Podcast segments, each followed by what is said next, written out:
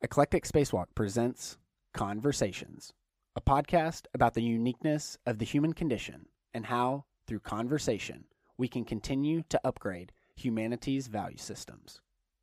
Everyone has a subjective, awe inspiring viewpoint of our reality, and the goal of this podcast is to have conversations with unique humans. Eclectic Spacewalk means a broad and diverse range of Earth based philosophies viewed from outer space. Send us any recommendations on who we should talk to next. But remember, we are not just a podcast. You can subscribe to our Substack newsletter and get first access to every podcast episode at eclecticspacewalk.substack.com. Connect with us on social media by following us on Twitter at eSpacewalk and the hashtag Eclectic Spacewalk. Find us on minds.com at Eclectic Spacewalk. And as always, you can find everything on the website, eclecticspacewalk.com.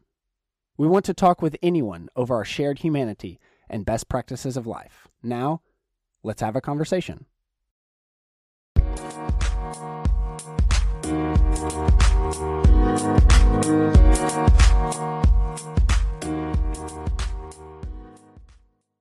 Hello, and welcome to Eclectic Spacewalk Conversations. I'm your host, Nicholas McKay, and today I'm joined by Tara Perry, founder of blackpact.org, whose purpose is to restore economic and political unity in the black community. Welcome to Conversations, Tara. Thank you for having me, Nick. Where were you born originally? Uh, I was born here in Los Angeles, California.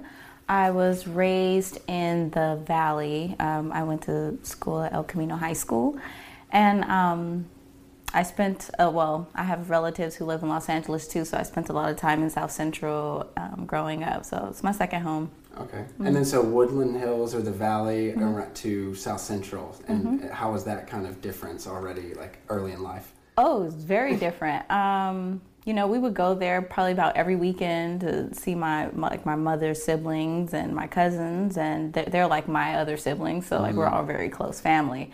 But growing up, I didn't I didn't notice why there was such stark differences in the way mm-hmm. we lived, but I just it was very noticeable as as a kid.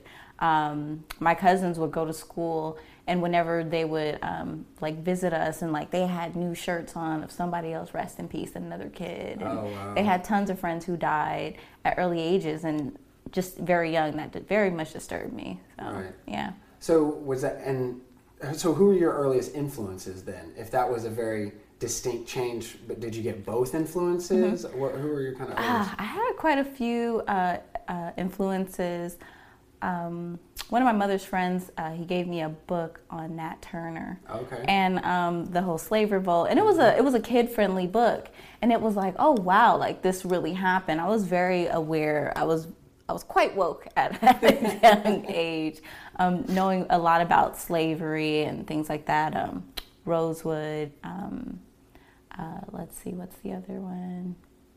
Black Wall Street, mm. uh, Tulsa. Oh, in Tulsa. Yeah. yeah. Sure. So, like, I had a lot of that knowledge and understanding that Black people had a certain plight. Um, just in this country, mm-hmm. um, my uncle Kenny, he really introduced me into politics. My uncle Reggie, he really introduced me to just the state of black people in this country mm-hmm. And really letting me know like as a black person you're going to be treated a certain way. Mm-hmm. like i was prepared to be called nigger by the time i went into school you know? At so what age do you think probably what was that conversation I remember it was Easter. I was about four years old. Oh, yeah. Very young. Yeah, very young. Very young. And so, you know, even be, before going into kindergarten. So um, I was I, I, wasn't called a nigger though until I was about fourth grade. So wow. I think I did. I think but I still did pretty hard. Yeah, I mean, yeah, but.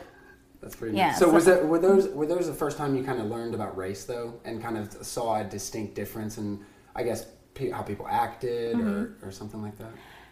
Yeah, um, yeah, I guess so. Cause yeah, you're growing up around a bunch of black folks. So, mm-hmm. mm, well, so I was about four. So yeah, so pretty much my family was pretty much all I knew. But going to school in the valley, it was very diverse, mm, and see, there were many many races, and we even have other other races in my family. I have white people in my family. Mm-hmm. I have mm-hmm. Native Americans in my family. Um, but yeah, like I, we already knew how to deal with other people who Sure. were not us, and a lot of people aren't fortunate enough to have that experience. So Right. But so, yeah. So it, eh, that's very interesting that you saw both sides, and then I, w- I don't want to say like humbled to it, but you kind of have to be rather than one person in one side and one person in the other. You Right. don't really get that crossover. yeah, black folks we learn to code switch very early in life. So Code switch. I think that's an NPR show too. Like- Is I it? You know, I. I wouldn't know, but Podcast yeah, we definitely we learn to code switch early. Like you have you're you're a certain way at home and with your family, and I think maybe even immigrant kids may code switch to a certain extent. Like they would speak another language in their household. Very and then yeah. speak a completely different language um, uh, when they go to school and when they interact with other people. So who were so other than books? Um, did you have any other kind of influences? Was it more like, you know, I, I'm trying to reach, but like you know, Dave Chappelle comedy, you Uh-huh. know, things like that. What were your other like? Uh, I would say Malcolm X, the Okay, movie. sure. Um, Denzel. Yes, Denzel. Wow, absolutely. Three hours. Woo. First off, Young wait, but as a kid though, you know how some kids watch movies like repeatedly. That was my movie. Oh, that was like I don't care Okay, if it was three hours. So Uh, like that was my movie. Like Interesting. I was one of those kids who were pulled out of school to go and watch that movie. Like it was that important to our community. Very yeah, it was. It was. Um, yeah, it was monumental. So. Well, so in, in something like that, like how has that changed over time? Because I'm assuming that like pulling your kid out to for a monumental movie per se in, in middle school is not the same as here. It's almost like the culture is break, you know breaking down like into the schools to, to show you some of these things, but then. I, what, is, what is that? ch- How's that changed from your from your earliest time to the now, where black culture is very in front of your face? I yeah. guess you could say. Yeah, it's very uh, prevalent. The only, well, it depends on what you mean about black culture, right? Because black well, culture I, I was more talking from- about media culture, of, uh, Yeah, content, like, right, but it, it's like it's still up to the powers that be who decide what they decide to magnify, Sure, right? sure. Because some people will give Cardi B a more higher platform than a Nick Cannon or than a um, let's see who else or Umar Johnson. I don't necessarily believe everything he believes, but he's a he's also another black intellectual or Yvette Carnell, Antonio Moore.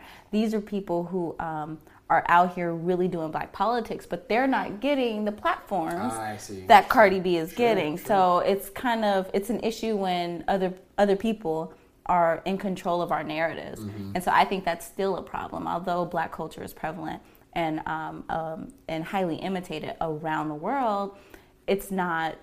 It's not our choosings. You know Sure, I sure. mean?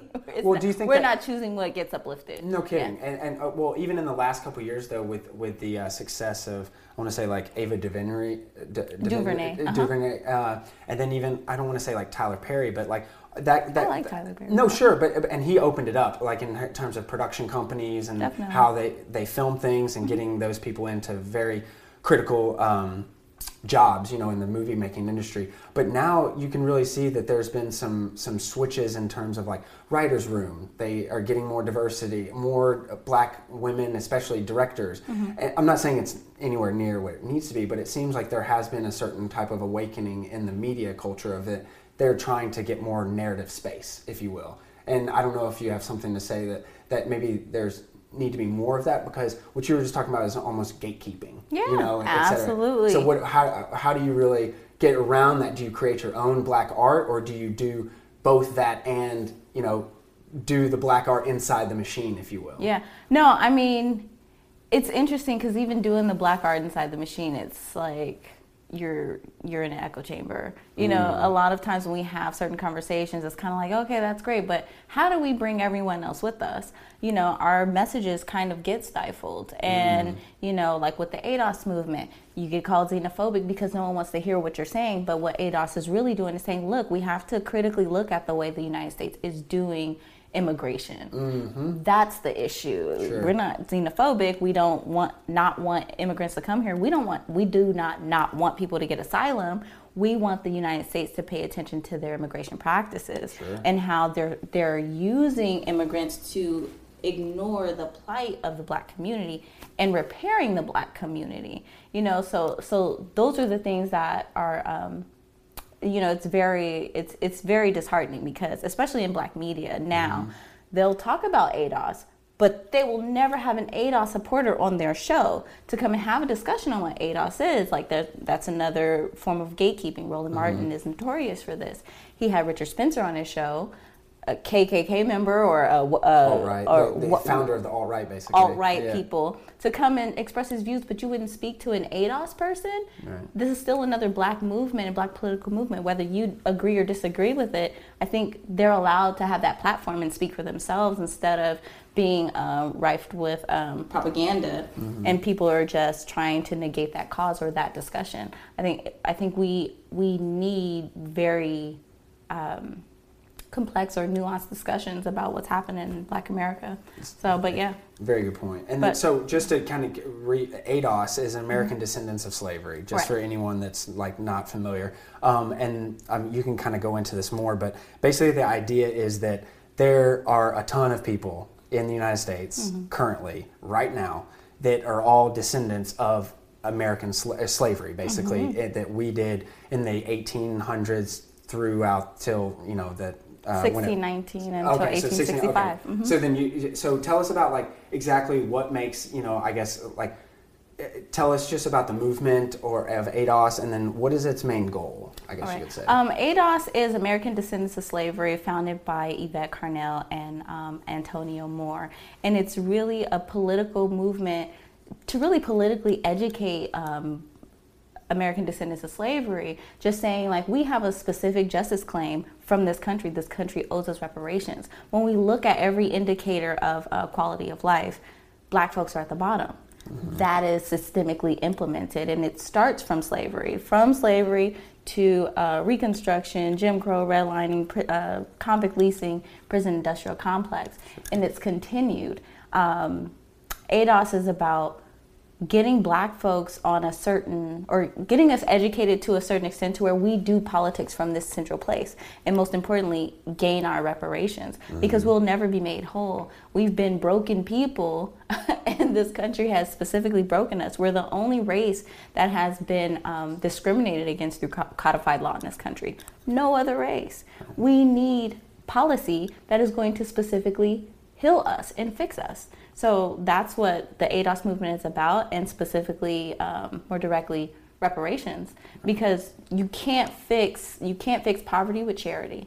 You're just gonna put a band-aid over it. You can't even do politics if you are a charity. So, right. so you you can't really do the real work to help these people or help us. Because the, the, the main thing is policy decisions and policy, policy outcomes right. and changes rather than narrative things or spouting off optics and things like exactly. that. Exactly. And it's like when you look at a lot of um, race conscious um, policies, I wouldn't even call them really race conscious, but even looking at Joe Biden's, um, I forgot what he called it, but the um, his supposedly black agenda, okay. if you read it, it's all about people of color and blah, blah, blah. But it's like, no, America did not do this specifically to people of color. You know what I mean? Like, uh, I believe the Japanese.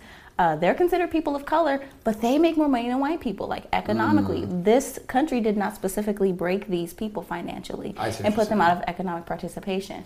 We were that was done to us specifically. We need specific redress exactly. for the harm that's been done to us. We've been economically locked out of participation. We've had resources removed from our communities. We've had crack thrown into our communities. and the government did that. Yeah. So the government has a responsibility to fix us and not continue this benign neglect and act like nothing's happened and try to put a big old band aid over everything and then just say minorities and then give a lot of those benefits to white women. Mm. It's not going to where it should go. Right, right. And then the, the, the fall of the money when you look at the actual charitable things, like it's not really ending up in the communities or, or ending up in the real decision makers. Uh, the one thing I wanted to ask you though is with reparations and, and, and such a history of slavery, mm-hmm. but then we live in the land of the free how ironic is that? that? Well, no, I'm saying like, people but I'm saying, yeah, yeah, because okay. the the land of the free, the United States of America, like this American exceptionalism narrative, you mm-hmm. know, that mm-hmm. everyone gets fed into with United States kind of uh, history books and etc. I've seen a movement to change from that, but like one of the biggest things that people keep looking at is that we have not righted that wrong and then our wrong our country was founded on that wrong and that's been a huge disconnect in people that have basically you know putting their heads in the sand and saying it wasn't that and then we we've moved on from that because Right. it was two generations ago but then others are saying no no no we literally cannot move in an effective way until we do something about this so i just want to kind of talk or riff on that kind of irony that we live in the land of the free but then this is And then there are people enslaved. but we're but we're based on a Right, and not only was this country founded on on um, slavery, slavery built the economic It- it- system of this country. right, right, towards. right. It's like you've paid these people nothing for hundreds of years, and all of these people, the only people who were allowed to profit were white people. Yeah. That wealth continues to permeate through throughout families, white families to this day. Intergenerational Inter- wealth, um, for sure. generational wealth. So it's like, okay, well, if you want to really say that, are you willing to give us what you owe us? Mm-hmm. Are you willing to for, for, for, forego your current wealth level?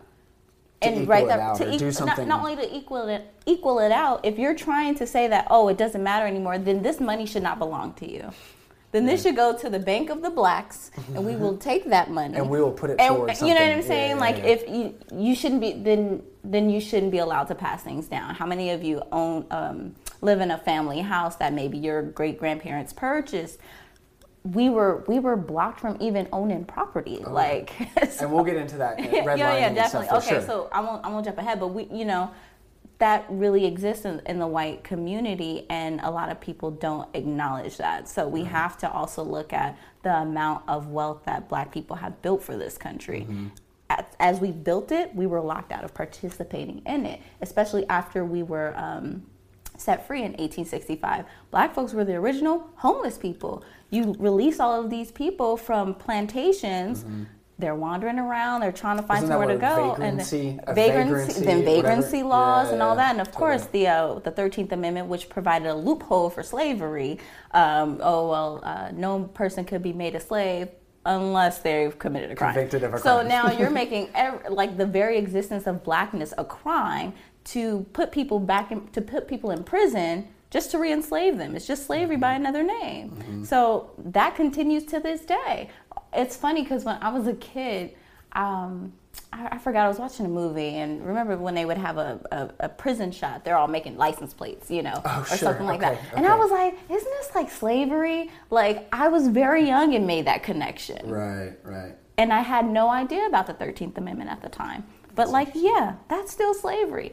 Companies are participating in the prison industrial complex and making money off of these people. So Lots of yeah, money. Lots not, not, of not, money. Not just small pickings. Either. Right. So we have to make sure we look at the economic aspect of what was created, the wealth that was created by the slaves in this country. Yeah, and then especially when you look at things like um, like Watch Watchmen, you know, and then to, I have and, yet and- to see that, okay, but I've heard it was That's how um, not like I knew vaguely about like Black Wall Street and Tulsa and stuff, but that I didn't know exactly. And then watching that and seeing that visually, they basically start the the series off by like a shot that it was like amazing place, blacks were doing their thing, and then all of a sudden like through race and et cetera, Jim Crow laws, you know, basically Mm-hmm. that was like blown up. Um, and it was pretty tragic to, to see that, that like the one, you know, place of light, if you will, was snuffed out as soon as, you know, it starts getting to go. Yeah. And what, what I wanted to talk to you about now is basically like going back to, so you left Los Angeles and went to St. John's University. Yes. What did you study? And then like what, and we'll, we'll get to basically linking, you know, your previous thought to now, but like, Okay. let's, let's go back to what, why, why St. John's? Why did you want to, you know, start doing whatever you were doing, you know, and take us through kind of that? Mm-hmm. Yeah. Um, let's see. So when I was here, I was in a community college, and I was going to major in African American Studies. Um, and I wouldn't say I'm boring, but it was just like, what am I going to do? I don't want to necessarily be a professor. I don't want to really have to go get a PhD to do something. Mm-hmm. And I take an elective course, and I took sociology 101, and I loved it. I felt like it was much more encompassing. Like I felt that African American studies was just more so about the history and literature of, of black authors and things like that. But it was it really tapped on the condition of black people. and of course all people and how we're socialized a certain way. So that's what really drew me to sociology and then doing statistics and doing our own research. Um, it just really called to me. So I appreciated it.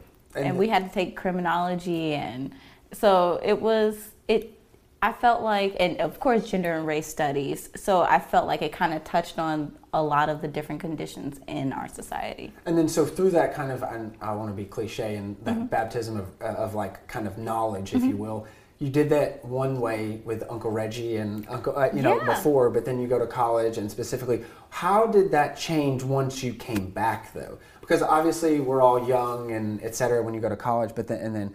You know, you try new ideas, you try new philosophies. But then, how was that difference when you came, when you came back to LA? I, I want to see the difference of Yeah, that. I mean, I've always been a just a matter of fact, tell like it is person. But now I had a better um, like historical context. like I could see why people acted a certain way. see. Like I know people who've been locked up, who've been institutionalized. I was able to kind of pinpoint you're experiencing some certain types of trauma or um, this is because you've been socialized in this manner. Like i learned to not take things so personally honestly. It kind of helped me as a person to be able to remove myself from the situation and actually kind of um, acknowledge or not acknowledge but um, analyze not only the person but the situation and why it's happening the way it's happening. The that- certain conversations or just certain interactions or even even crime for that matter. You know i had a friend who um who uh, he mentioned something about um oh well if someone just broke in your house and stole all your christmas gifts are you going to tell your kids like oh well they're poor you know they should have it? And i said yeah. Because i Counterintuitive for yeah kind of counterintuitive because it's like look we can't if we're not going to sit here and fight for people to have equal housing um, uh, living wage jobs we can't really complain about the crime that's happening. Yeah. You know, everyone is so uh, concerned about the aftermath of crime or the, the symptom of poverty.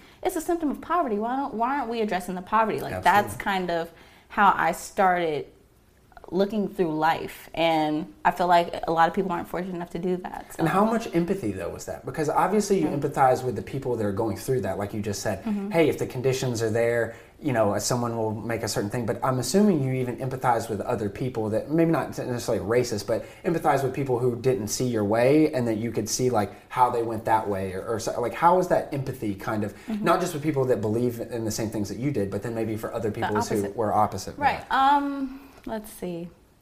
I wouldn't say I empathize. With Yeah, yeah, I mean, But, um, you can do some disclaimers. No, like I I understand the plight of white supremacists to a certain extent.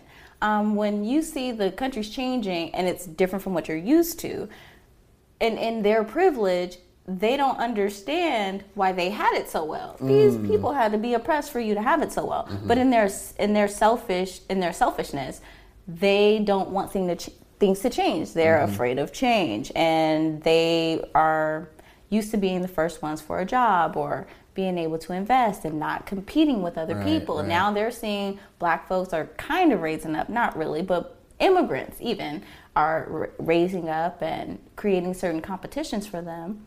They feel like they're in trouble. Mm-hmm. I mean, I guess I can empathize in that manner, but I think people need to step back and acknowledge their privilege also. So I can, I can, I can be, I can be empathetic, but I, I can be critical. No, I, I like that, and I, I more so. I was more going on the lines of like what this. Uh, I can't remember uh, what she. She's a thinker, Bonnie DeVarco. I think she said, "Making the invisible visible." You know, because it's like these things are invisible until really like you get it. You know, something happens, something changes, and until that happens, well, how are you, you know you can't tell an ignorant person they're ignorant. Right? It's Yeah, like against like the don't know. definition. They already don't know. yeah so so it's it's fun I- i just am kind of trying to see like how your thought process of going away to college but then also being very cognizant of race and stuff like that and then coming back to los angeles that is going to be moving very slow possibly or like what did you see because when you came back i i, I, want to see like is, was there a difference or not at all Okay, you know so when I came back from college, I, my family still lived in the valley, and so I was here in the valley. Mm-hmm. Honestly, I wouldn't say that that shock really hit me until I moved to Los Angeles. I got very active with Black Lives Matters. We're on the rapid response team, and it was a, a trek. And it was like, look, if people are getting killed, we need to be there quick, quicker. You know. Mm-hmm. So we moved to Los Angeles. Um, uh, my partner at the time, and it was like, oh my gosh, like I was able to really see the way the local politicians were not doing anything for the local people. um, how black people were um, overcharged for certain products. Uh, we got less um, community service. Okay. Uh, or not community service, customer service. Like when you go to Rouse, Oh, for I see, I example. see, I see. When you go to Rouse, for example, you have to, if you go to get your fish, they will weigh it for you, bag it for you, give you the tag. You have to go pay for it yourself and walk back to go pick up your fish. And I was like, this is crazy. Wow. yeah. Um, when you go to every liquor store, they charge you 75 cents, which is almost a dollar, to swipe your card. Yeah. Yeah. That's not in Woodland Hills. Yeah, I've I never what you're- I I've never paid a transaction fee. Yeah. And not only that, the cities are much more um, populated. Mm. So you're you're just racking in so much fees from um, just just for the fee f- to use their card. So it's like you're being further taxed for being poor. Yeah. Further taxed for being overpopulated. And and I am to a certain extent I understand why some of those fees exist because there's more risk, um, because there's more poverty and there's more crime and there's more theft. But you know, I just don't, I just felt like those were just responses to the existence of poverty. Yeah, and at what point do we start Sure. uh, um, addressing that?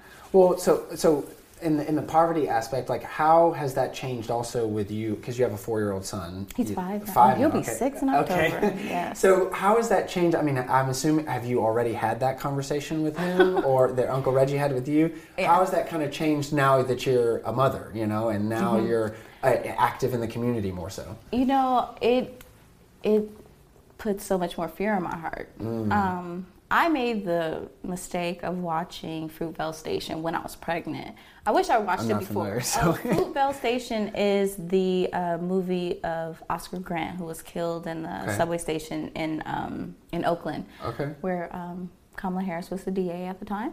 Um, yeah, Just a little quick note. yeah. You know, Quick note. Just put that out. So he's killed by the police off. He, he's killed by the police, and I don't believe they did time. I think it was two cops who were involved in the shooting. My facts could be wrong. Please don't quote me if they are. um, but basically, like, did little to no time. I think maybe seven months in jail. I Oh, wow. think. But yeah. Um, but yeah. But watching the movie, they walk you through uh, Oscar's life as just a person and just you know, he lived with his mom and he was dating a lady and they go on a date. Oh, like humanizing, like very, Humanizing very him. just showing. yes, yeah, I and you. it's like, um, I, and mm, well, you know, no, Black Lives Matter did not, did it exist? Yes, Black Lives Matter did exist. But in watching the movie, it made me fear to have this child. In the movie, there's a scene where the mother goes to claim her son's body. Oof. And she is reliving her- birth of her son and his childhood. And I just cried. Like, Oh, wow. I just cried. I'm, I'm not gonna Oh, no, I'm not gonna cry. So I just cried because it's like, what have I done in bringing this black child into this world or into this country? Right. So that really um, helped spark and really get me into gear. Like, no, this will not stand. If we do nothing, I leave this country to my son the way I found it, and I refuse to do that. Right, and it's an opportunity for growth. It's an It's opportunity for opportunity. To, for them to give their subjective kind of expertise and skill set to us and figuring out this problem. Absolutely. because it's systemic, like you said. It's not. It's around every other nook and cranny until you almost like burn it through, you know, Mm-hmm. or, or start fresh, or et cetera. That's not really going to change because these little changes are band aids over cancers. It seems like Yeah. they're kind of going around. Yeah, it's like at what point do we gut it? You know, let's not just oh, let's not just give the poor food stamps. Let's actually give them living wage jobs. Right, right, Like, right. So they can afford food and where they live. Mm-hmm. You know, uh, when I when I moved to when I moved to um, the city, um, I'm trying to think. Well, there were like no jobs. It was so difficult to find a job, and I went to paralegal school after I came back. Mm-hmm. I went to UCLA, and jobs wanted to pay me seventeen dollars an hour, Right. and I was like. I just got into sixty-five thousand dollars of debt. This is really bad math. At what point Right, does this right. degree pay off? You know, it really opened my eyes to also the game of go to college or that lie. It's Oh, like no, sure. go get into further debt. To I made less money. I was I was offered jobs of making less money than um, than I had before I went to school. I got paid more per hour. And it's like now you want to pay me seventeen dollars an hour. That makes no sense. You need a roommate to afford on $17 an hour, you would need a roommate who makes the same to be able to afford a one bedroom apartment. This is bad math and no one's paying attention Yeah, to it. Right, right. And it's really the, it, and it shows that how housing, education, politics, like it's all together and it's all interconnected. Mm-hmm. Right, So- but but and also really quick. Yeah. When they think, I think, uh, I would, I would no, I don't want to make excuses for the system, but when certain jobs think that they can pay you seventeen dollars an hour, I think it's assumed that you have certain generational wealth and that you don't need to make thirty five dollars Oh, an hour. like a- like like a college like- kid or like, a something- college kid yeah, or or something like that, Yeah, who yeah, Mm-hmm. has access to free housing with their parents and or their parents left them a house and they only have to pay the property taxes once a year like or twice a year so um, I, I think it's all it's so many disconnects that's not happening and especially not for the poor they're not um, the elected officials are not doing the work to make sure that poor people are no longer poor how do we eradicate poverty it's also difficult when you're in a system of capitalism. Capitalism requires poverty. Yeah. But a lot of people will try to mask it as something else and free enterprise and the ability to just freely make money. But no, it requires an exploited class. And when you exploit people, you're going to have poverty, you're going to have crime, you're going to have over policing and police brutality, and it just continues. Right, and it, you don't deal with the root cause. You don't deal with the root is- cause. was- it's a system that feeds itself. Right, and then let's okay. Th- there's a lot to unpack, and then like also we can go into a lot of different ways. But I get I want to get this in here here because I think that this kind of shows. Sorry, that, I'm long winded. No, no, no, no. I like it. it. I think our listeners will appreciate it as well. Is um is I did a. Uh, a uh, roundup for Juneteenth, and it was all about like you know anti-racism and stuff. And there was one of the charts that bleakly stood out, and basically it was U.S. black white inequality in six charts. So income, the wealth, uh, or sorry, wealth. The median income for whites, one hundred seventy-one thousand. For blacks, seventeen thousand six hundred. That is a m- And- giant, and that and- right there, wealth. We were talking about intergenerational. That's And that's not liquid. No, no, Liquid I- is no, less. no, no course. I'm just saying liquid's less. Well, well, okay. Well, this is just from seeing it, so I'm, I'm not even for sure. But but Yeah. the income seventy one thousand, so a year, you know, seventy one thousand, and then for blacks forty one Mm-hmm. Poverty or unemployment rate fourteen point two percent up to sixteen point seven percent for blacks. Mm-hmm. Poverty eight point one percent to nine point seven percent for for blacks, and then COVID deaths only thirteen percent of the population, uh, but accounts for twenty three percent of the COVID deaths. for, for black For people. blacks. and, And- we're only 13% of the population Right, right, right. and and so uh, another issue with um, ADOS is or not issue like another thing that we're passionate about is we need a designation for people who are um, American descendants of slaves Well, right let's get into that. What right exactly no does I'm that just saying in regards to those numbers right Very good point. um, uh, American descendants of slavery, um, we're people who've been here for the last 400 years, right? Our, our great, great, great, great greats were slaves, went through Reconstruction and uh, Jim Crow redlining and all of that. These are our family that's been locked out of wealth. We've inherited poverty. Right. So it's so when they say black, they only mean racially black. That also those numbers also include new black immigrants who come here, who are educated, who have um, who are the elite of where they come from. Because it's expensive to come to, to America, right? Immigration is not cheap.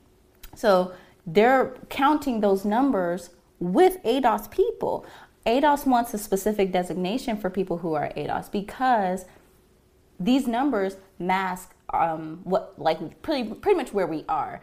This these numbers This shows are- it shows it higher. So You're these right, numbers are right, right. lower. So it really conflates our numbers and it makes it it masks the failure of real ADOS people. We need to really see where we are and um, like in, in terms of progress. It it kind of um, I would say it um, it's like uh, it's it's basically lying, showing that black folks are progressing more than we really are, and we're not. And if you look behind the veil of statistics, et cetera, then you If would actually pull- see an actual yes, truth. the Color of. Wealth report. There was a Color of Wealth report done specifically for Los Angeles, Uh-huh. and it was one of the first reports to actually um, separate immigrant blacks and um, um, American-born blacks. I see.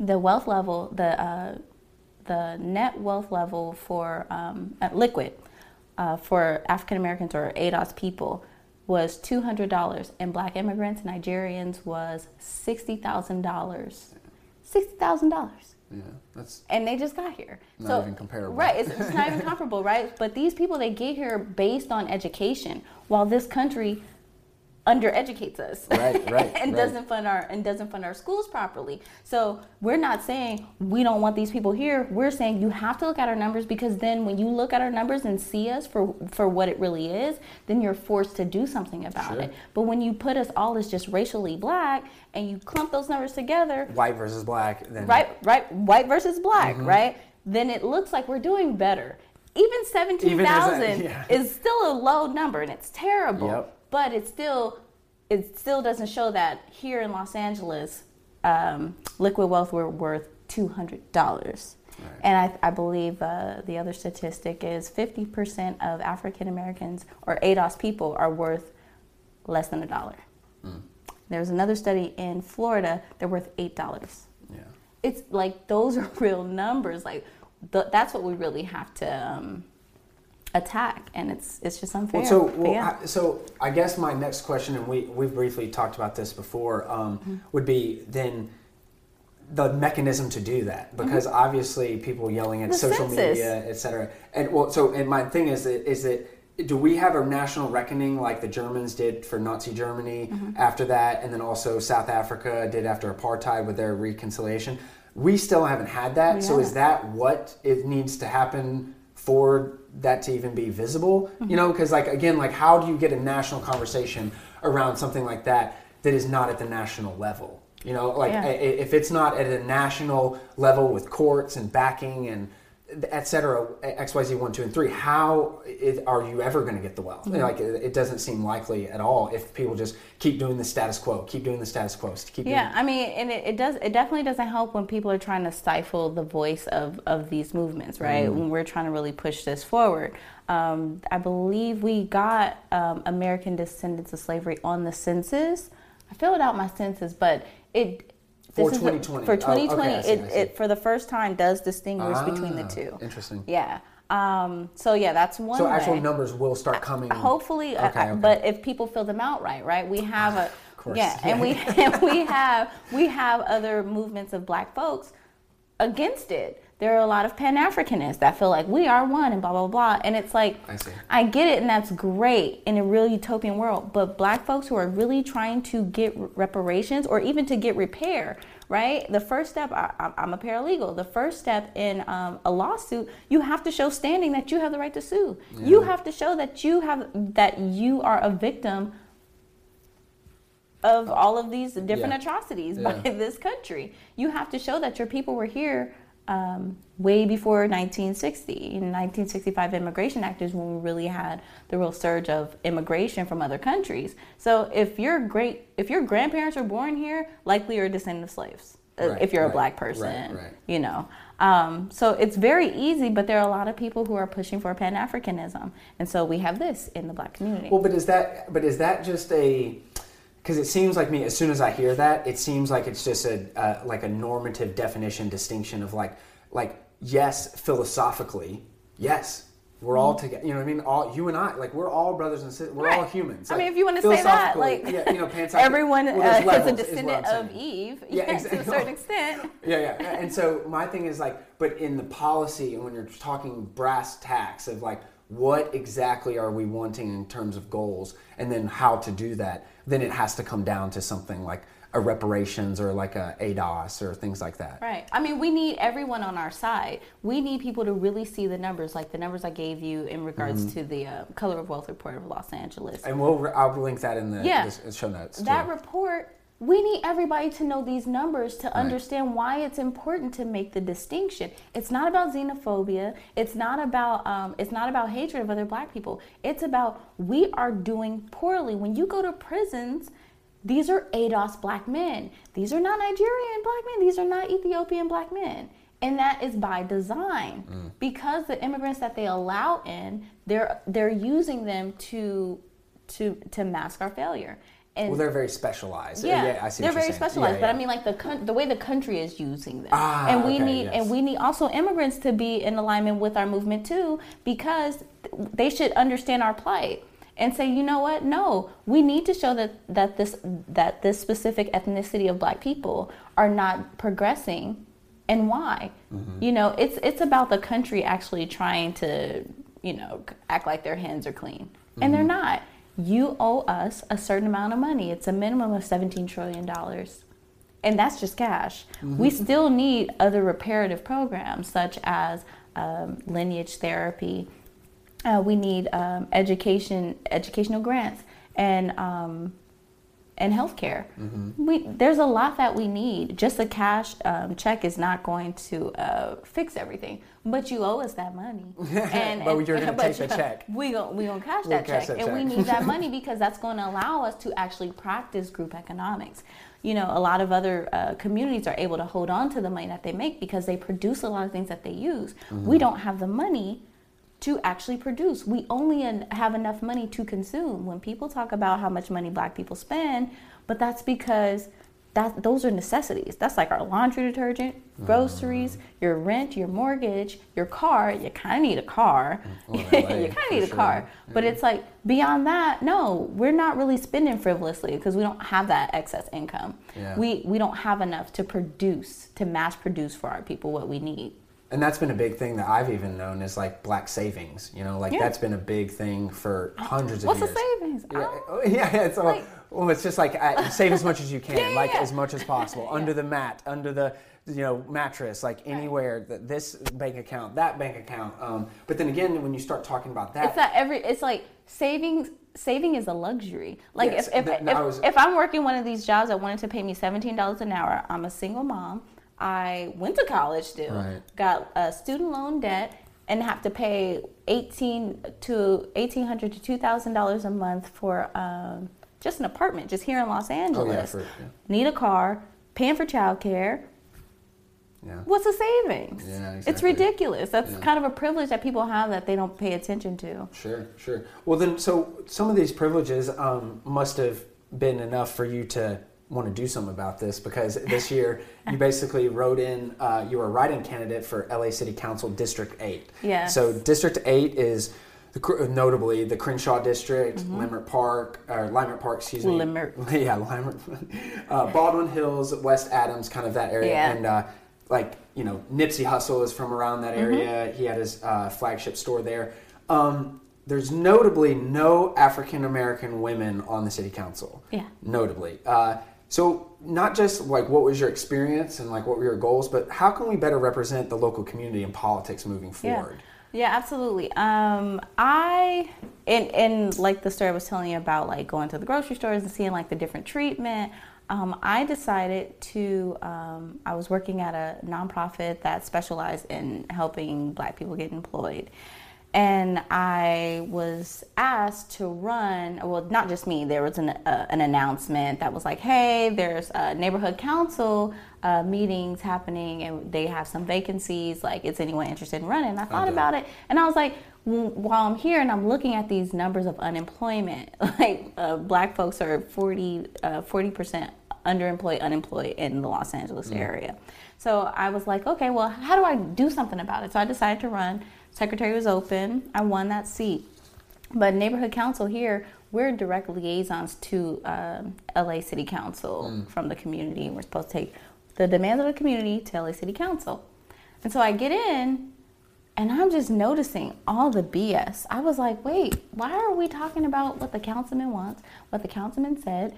I was why like what's happening You're in the belly of the beast though man i was not i was man i was so not expecting that was that the naivety or yes, like what was that no absolutely it was like i'm gonna work for the people and i'm just gonna take like we're the demands this. of the people we're doing this you know I was like, what is happening? And yeah. I had to make an announcement. And they were like, okay, calm down, AOC. Like, I, you know, because I was very fiery. And I was like, this is not okay. And this is not the councilman's space we're supposed to take the demands from the people to the councilman. Right. I was, it was, this was like my first day, and they're looking right. at me like, "Will you chill out?" Um, so there was one time because I was uh, working for this organization, um, I asked uh, his aide because they come and they do a report, at our meetings, and I asked her for um, an updated jobs report. Now, his office, um, should I name him or no? Oh, whatever. whatever. okay, so our councilman is Marqueece Harris Dawson, Yeah. and so District he, eight, yes. District Eight. Yeah. So he, we asked for a jobs report because he helped implement the targeted local hire program, Mm. which the targeted local hire program was supposed to give a, a, a, an allotment of a thousand jobs specifically for Black people because we had such high unemployment in our community. So I asked, well, how many people have been hired just from this district, not even black, not white, just from this district, how many have been hired? We have 40% unemployment just in that district, right? So she comes and gives a report and she goes, Oh, we've hired over 600 people. I said, From this district? She said, Yes. I said, From this district? And she's like, Yes. And this is October.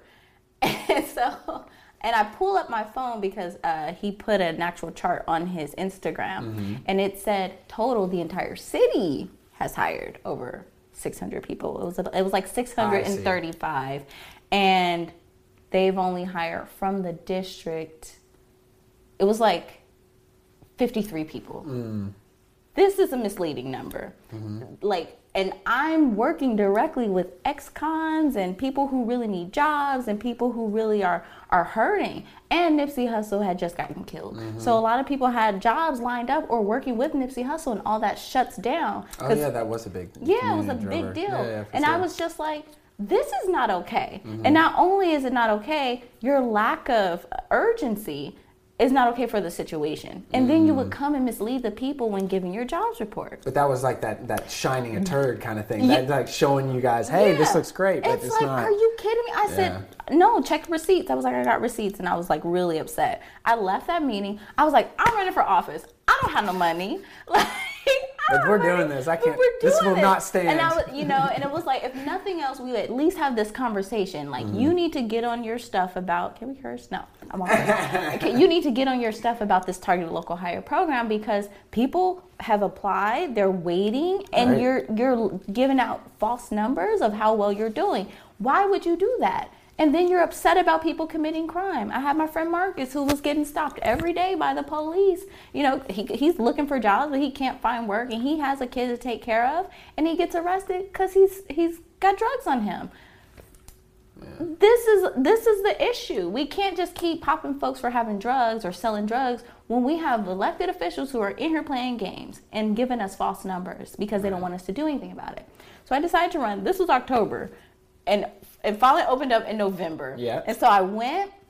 I went and I filled out everything. I didn't know you had to do all that stuff. It was it was a real um, like declare your candidacy. yeah, and deca- all that declare your candidacy. yeah. But I didn't know you had to go and get all these signatures in less than 20 days, which is which the system in itself is rigged because you Mm-hmm. Oh, have it? to have money to run. Yep. And it's like, look, if I'm an everyday person, not actually work a job. How am I supposed to get these signatures? You don't. Like, right. But you know, I got enough signatures, but of course they disqualify. It was Mm-hmm. seven of us. It was seven of us trying to get on the ballot. Only one got on the ballot, the incumbent. So it was two of us who decided, forget this, we're still gonna run. Mm-hmm. You know, people need to know what's happening. So I, I still I still ran and I got a lot of traction toward the end, but of course, like if I had the money, I would have I probably would have beat him. You know, Mm-hmm. and he's someone who's in, only in office because he got seven thousand votes. You know, because he ran Mm. So the in bar of entry is not It's- exactly that crazy. Well, it's not that it isn't. Um, if you get 50% plus one uh, in the primary in LA City Council race, you win. You don't. You don't. There's no runoff. oh, I see what you're Yeah, saying. Okay. but okay, he ran in 2015, which was an off year for the presidential election, so it's a low turnout. Only 12,000 people voted, and he got 7,000. Mm-hmm. right. So you know, if I had enough funds, I could. And I think in this this round, he only got 30,000. Mm-hmm. So you know, if there was enough funding and if I had enough time, but Are you, know, thinking about it next? time? I'll definitely Yeah. I consider running again, especially if I can get the funding. But you know, we definitely need more people, more young people, to go out and and run. There's there's too much corruption in LA City Council. Right. But in regards to the Black women conversation or the topic, uh, only one in the history of LA City Council has ever sat on the sat sat on a board was um, Jan Perry. She's the only black woman to ever be elected to LA City Council. wow. And of course, she termed out though. But And what year was it. Uh, she turned out, I believe, in 2012. Oh, okay, so yeah, so like 2000 then. to 2012. yeah, but she's the only one. Yeah, right, But right. right, now we are not represented, and Um, so we should be. Yeah, that well, that's that's one thing that uh, like is representation is one thing that we were talking about is like making the invisible visible, and one of the things that you mentioned before is jobs and uh, homelessness and that kind of like mix. And so I'm going to put out uh, one of these statistics according to the Los Angeles Homelessness uh, Service Authority. Black Angelenos represent over 40% of LA's homelessness population. And then again, for a little bit of more background. Um, District 8, Leimert Park, uh, et, et cetera, is very close to the new Inglewood football stadium. Oh, yeah. So then let's tie in like that jobs, what you were talking about, Marcus, uh, the, the jobs guarantee for the local job task force or center. Mm-hmm. Because the idea is is that this new stadium comes in, billions of dollars, you got to build it, but then who's going to build it? Right. people in the community, out out out of state contractors, et cetera. And then so one of the things to then get that stadium to go into Inglewood was all the support that all these local jobs would then come, and then you would have people from West Adams, people from Baldwin Hills working at that stadium. Right. And those, but then that hasn't necessarily transpired. No, so not at all. and especially through the target local hire. So it's like even with the contractors, like they had to technically bid, and I believe you had to be local to bid on this project. But there was, uh, there is a contractor who is basically from like Oregon, Mm-hmm. but they opened up an office in 90043 in, in the Oh, zip code yeah. that office doesn't exist anymore. So it's like, Right. Mm-hmm. where's the real due diligence? Like, how, who's approving these uh, these contracts, and who's making sure that these are real companies and not just a shell, so that they can qualify Exactly. to ap- apply. Um, they're also um, claiming they can't find enough people, so they're hiring a lot of people from Orange County, from other places, and, and bringing in other contractors. There aren't there aren't local people working on these projects. Even when I worked for the the nonprofit, uh, there were there were people who had to actually go on construction sites and count the black people, and there were nearly none. Like you're not hiring from this community, which is the last like predominantly black community Right. in the area. You have no black people. You know they created a lot of loopholes, and the target local hire is not being enforced. yeah, and then that all goes back to again the politics of allowing it because Yeah. then that's just corruption. Oh yeah, they definitely turn a blind eye. But it's like, what are their? How are they being punished uh, when they're when it's not being enforced? Are they Mm. being fined? Are they losing money? Nothing's happening. And there's no people. transparency or due diligence of keeping up with that in Right. the public interest. Right, but then this nonprofit has to actually come into existence. to do that to work. do that yeah, work. yeah, no kidding. Why? Yeah, yeah. Why don't you have you created this program, this target local hire program? Um, why don't you have an enforcement arm in your Mm-hmm. office? Right. What are you guys doing?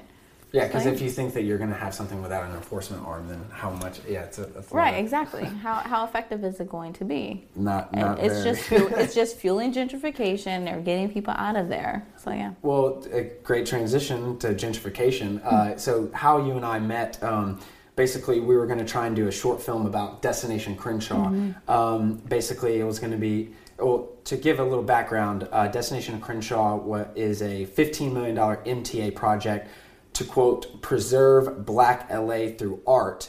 But that has since turned into, as you say, rapid gentrification. So, can we? Can you tell us about kind of the project's origins and then what has happened since? Because I think that ties in also with the jobs, that ties in with the optics, the politics, everything. Is that like it seems like a great idea, and even Who- I don't know who said this was a good idea. And and like and and speaking honestly, uh, because I work with a lot of people who were in favor of it at the time, and their their sentiments has changed. Um, but I was not living in the district at the time when when the when the project was happening because they had a lot of hearings.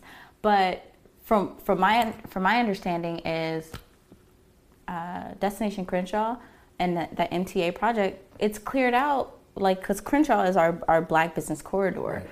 It's cleared those out. How do you actually think that you're preserving Black LA? You're not preserving Black LA. Like they usually say, the first signs of gentrification is an art gallery and a cafe. You're going to turn this into an art gallery to memorialize the black people that used to be here mm. because we're getting pushed out. The black businesses are closing and we're getting priced out of housing. Yeah, Like- it's, it's, it seems like this MTA, like it, it came in as well. They did it economically and fiscally through as a line. So hey, we're going to connect this through the MTA system. Mm-hmm. But then how we're going to do it? Then we're going to put it in the middle of Main Street, basically, and tear up all these things. And then also we're going to put art, which I was more along the instances of like murals and artistic and you know to show black art, which is great. But then showing that, but not doing the policy, again, that's kind of like Yeah. that band-aid over a cancer. You're not doing anything. And then again, specifically to the, your gentrification point, is that this was supposed to be a boon for, for black businesses in the area, in that business corridor. And what's happening instead are these people who are being priced out for then speculators or hedge funds or other, not maybe not hedge funds, but speculators of real estate, et cetera, to then get people to move in at higher prices in those, you know, things of black, uh, in, in that black corridor. So just talk about a little bit more of how exactly that changed from like the idea was great, but Yeah. then uh, uh, maybe at the beginning, but then changed to like nothing. even with MTA, they were supposed to give out certain grants for uh, businesses that were negatively impacted I by see. their Okay, co- construction, Sure, right? Sure.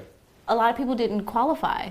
They were able to deny people either for either not filing taxes or having the right paperwork or whatever, what have you. But it's like, then who created this process?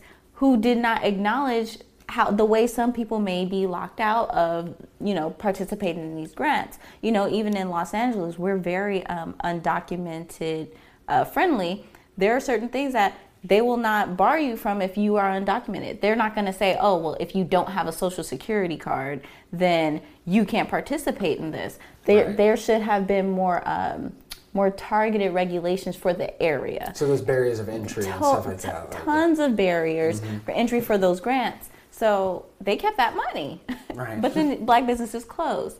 So we were just kind of left hanging. And then now you see also, I think you mentioned uh, in the spring about how you're seeing more of an exodus of even people not living there. Like they've gone Yeah. to move to, say, Lancaster or, maybe uh, out in the west va- or the very deep east va- east east of Los Angeles, Yeah. or even gone to a southern Or, state. yeah, like even like Riverside and stuff Riverside, like that. that's- yeah, yeah. that's what I was trying to say, yeah. yeah. Um, yeah, definitely. A lot of places stopped taking Section Eight and housing vouchers. Um, supplemental Right. housing has kind of disappeared. Um, and even low income housing, the way the metric, the way it's it's um, the way it's shaped is they do it based on the county's median income, but the median income in our area is thirty two thousand dollars, but the county's median income is seventy five.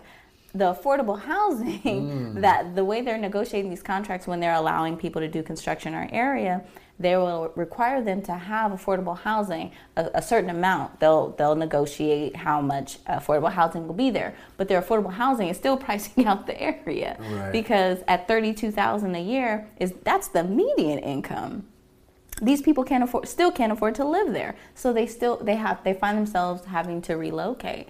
And it's on purpose. Even um, first time home buyer programs they'll give you um, they'll give you assistance for um, down payment for homes that are like 380000 homes in South Central are going for seven hundred thousand. So I can't even participate in the first time homebuyer programs because those are also um, like even like the relocation is kind of double pronged. Like they're helping expedite this. Right, right, You can't get people afford out and to get get people people out. Yeah. Yeah, yeah, and at it's like, what am I supposed to do with three hundred eighty dollars?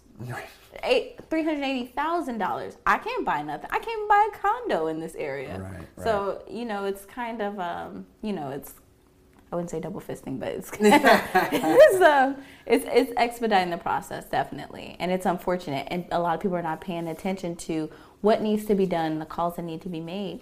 Um, there needs to be affordable housing, and they need to do it based on the local area's median income, not the county. Mm-hmm. Yeah, because then that could be definitely skewed to some other parts that are it's definitely skewed. Absolutely, yeah. Um, so second part of that, uh, how we met was first the Destination Crenshaw, but then after that we were going to try and do some type of event, kind of concert, uh, celebrating the life of Yeah. Nipsey Hussle. Yeah, may he rest. Yeah, exactly. Rest in power. Uh, but I wanted to read this event prompt um, Yeah. that we wrote, and and like it's very funny that uh, I read it yesterday, and I was like, man, like hilarious, like to think back. But again, like it, it- there's nothing wrong with it. It's just that when when you try to do something, it just comes apparent, and then like now looking back at it, it's like it, it, this would be this would have been so interesting to have before the George Floyds, the mm-hmm. Breonna Taylors, and so it's a little long winded, but but I'll try to power through. No. The purpose of Black Pact presents is to edutain,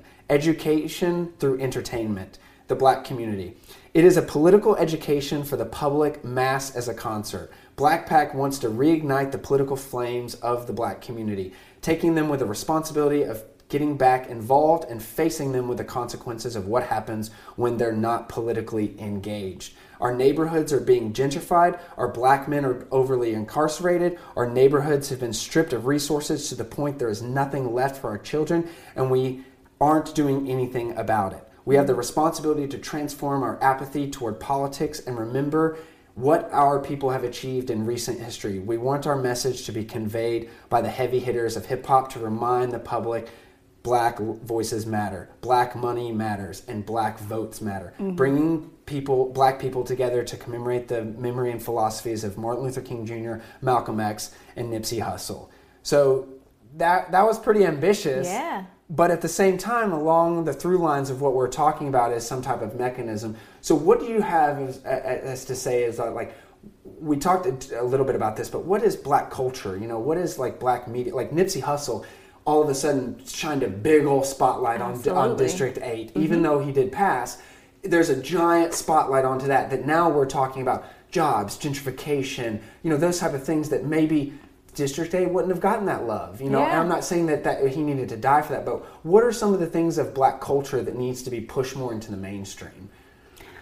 Um, like and and you know and I love Nipsey and the in the work that he was doing and he was because he was a self-made millionaire you know he he he had the resources to really do for the community mm-hmm. I wish everyone adopted his care and love for his community the way he had you know for to stay there to continue to live there to open up to his open flagship up his store yes there. Absolutely. absolutely and it's like to show these kids that you can do it I think that's wonderful I wish um you know the only thing is um I wish I was able to have a conversation with Nipsey about um, the color of wealth report mm. and and where black yeah, people are right. in, in terms of wealth, right? Most of us are not able to do that. Mm-hmm. And and his and his um his absence it leaves a, a major void in our community and people miss him and miss miss that presence. But a lot of us have uh, financial difficulties in obtaining that and like i really wish that i was able to have that conversation with him. But you know i really love how he left that fire to to um, really push for young people to really care about our community and do more. You know i would have loved for him to do a, a get out the vote campaign and things that, like yeah. that. yeah. Because he really got it. He really understood it. He was in multiple talks with Marqueece Harris-Dawson and um, just really trying to do more. So i think you know i think black culture and, and hip-hop has um, you know, a huge place in politics, especially black politics. But it's like we have to get on the right messaging. We have to be anchored in the right data and pushing right. certain narratives because now buying back the block like kind of is something that Nipsey has left, but buying back the block doesn't anchor itself in um, how do we get access to that capital? Because mm-hmm. lack of access to capital is why we cannot buy back the block. Right. You know. Right. Right. But because again, like you just don't have the capital or the funds to then do it at the beginning. But mm-hmm. if there was some type of not trust, but say like a Nipsey Hussle bank account or right. something that all of a sudden the grease it, you know, it's greasing the wheels, you know. Yeah, and and, and it's and it's just it's so unfortunate because I feel like he just left such a wonderful legacy, and I understand his family's still mourning. The community needs the presence of Nipsey yeah. right like right now. And like we saw last year. Well, I mean, it, yeah. it, was very surprising, or not surprising. It was just I was taken aback because obviously I'd heard about Nipsey, I'd listened to his mixtapes and stuff over the past couple years, but then when he died, though, like the community really came out and showed. Like, mm-hmm. I mean, mm-hmm. Kobe, like, obviously is a different level of LA or whatever. But I, I want, I, like, and Kobe is like a, a you know, a, a, giant like brand, if you yeah. will. But Nipsey, when he passed, it was so much more at home. You know, so much more in the community that the community really was hurting out mm-hmm. of his lack of presence because he was a rock in that community, and yeah. not in terms of just capital and, and, notoriety, but then just being there. The fact that he was around, like a lot yeah, of people, you know, Kevin Hart, hope. other people that are, or even I think I, I don't want to say Kevin Hart, but, but i am trying to think of uh, Good Kid, Mad City. What's his name? Uh, the rapper from Compton. Oh, Kendrick Lamar. Kendrick Lamar, Uh-huh. like it's like he doesn't live in Compton anymore. I'm not saying that that's necessarily you have to. Right. I'm just saying there's a difference of Nipsey saying that I'm gonna put my thing in the community Yeah. and then do that.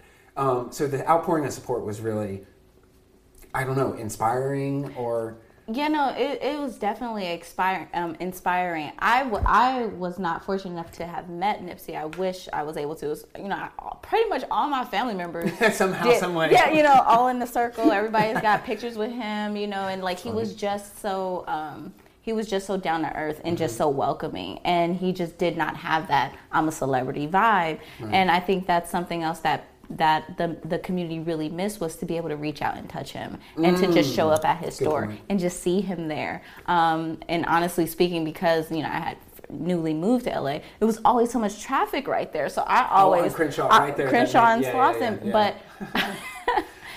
yeah, and I didn't recognize it until until after Nipsey passed, and Right. because my brother was telling me about Black Pact, and he was like, "You need to get with Nipsey Hussle," and I was preparing to present to him Wow. the week he was killed, and so it was really Wow. it was like I went through some real emotional trauma. Like this was my best friend, and it was like the more you found out about him and how much he cared about his community, him opening a Vector 90 and really. Um, putting his money where his mouth was when Mm-hmm. when it came to taking care of his community and making sure that the youth had the next uh, had access to the next um, you know um, the next big thing as far as like technology and learning the code and Right, things right. like that. And that it's was like a- who else is doing that? space, right? Yeah, Like the co-working yeah, space, yes, yes, yes. but the bot I believe uh, the bottom floor.